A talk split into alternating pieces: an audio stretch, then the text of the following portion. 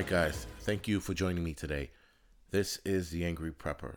Today's episode, episode 45, is going to be on Don't End Up with the Herd. So, what I mean by that is in a disaster scenario or situation or evacuation, try not to walk with the large group of people. Right now, obviously, if you're doing a fire drill or evacuating a building, you don't have much of a choice. Though, if you do know an exit that is not being used or underused, if you will, and you know it leads to the street or to safety, you can take that exit as well. Meaning you don't have to follow the herd of people. Now, in the trade center, there were two or three staircases that were not being utilized during the evacuation. And had people known about that, more people would have got out alive.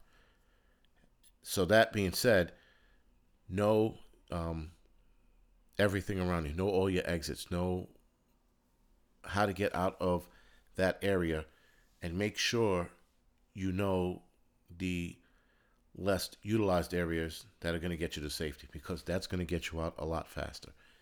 If you are evacuating a building and the stairway becomes clogged for whatever reason, if you go to stairway X or Z and they're not being utilized, guess what? You get down to safety a lot quicker. So know your exits.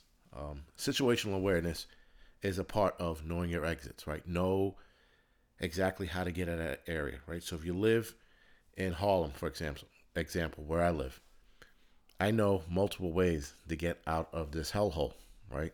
I just don't know one. I'm not going to hit one of the main streets.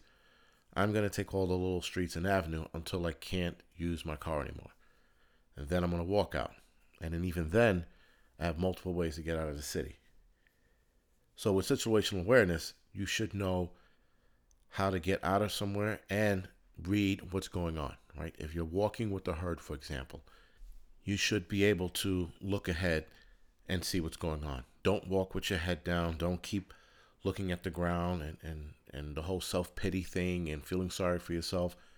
Keep your head on the swivel and keep looking around for danger until you get into a truly safe area.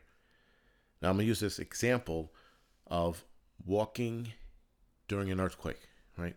So you're in California, the biggest earthquake on the face of this planet just hit. As you're walking down one of the main streets in Los Angeles, a couple of the buildings in the business district area are ready to fall. But because you and the herd are in this pity mode or looking at the ground or in disbelief and you're walking and you're staring at your phones trying to get it to work or whatever it is, but you're not paying attention to everything going on around you, you walk down the street between two buildings that are ready to fall if the next aftershock comes. Now, a lot of the times you can look up and tell, right? Especially if it's leaning in your direction. Well, what do you do with that? You go around that building and you go around that building by two, three blocks, right? And then you try to divert everyone to go around there because you notice that there's a building above your head while everybody was again in their own heads.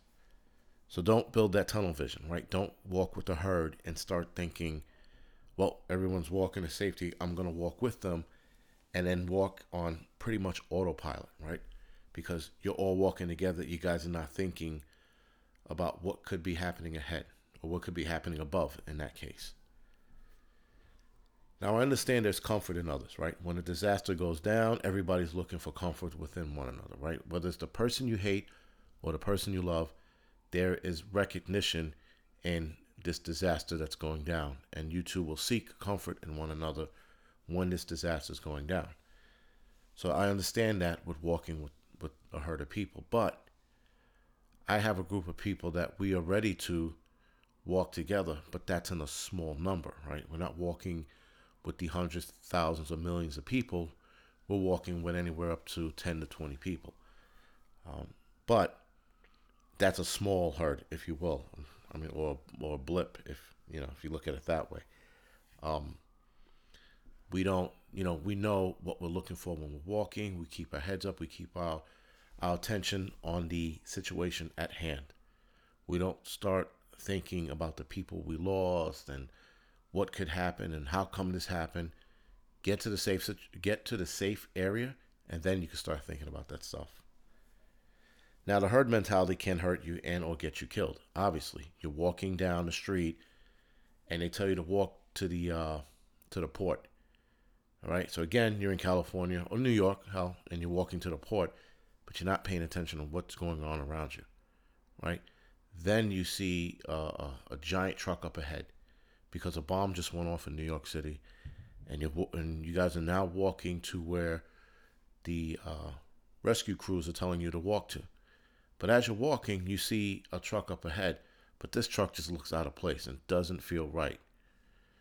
With that, you go around, or you take a longer way around by cutting one or two blocks over, and then you hear detonation the next block up where you just came from. Well, you notice that truck didn't seem right. You told a couple people, they followed you. You survived, everyone else didn't. But why?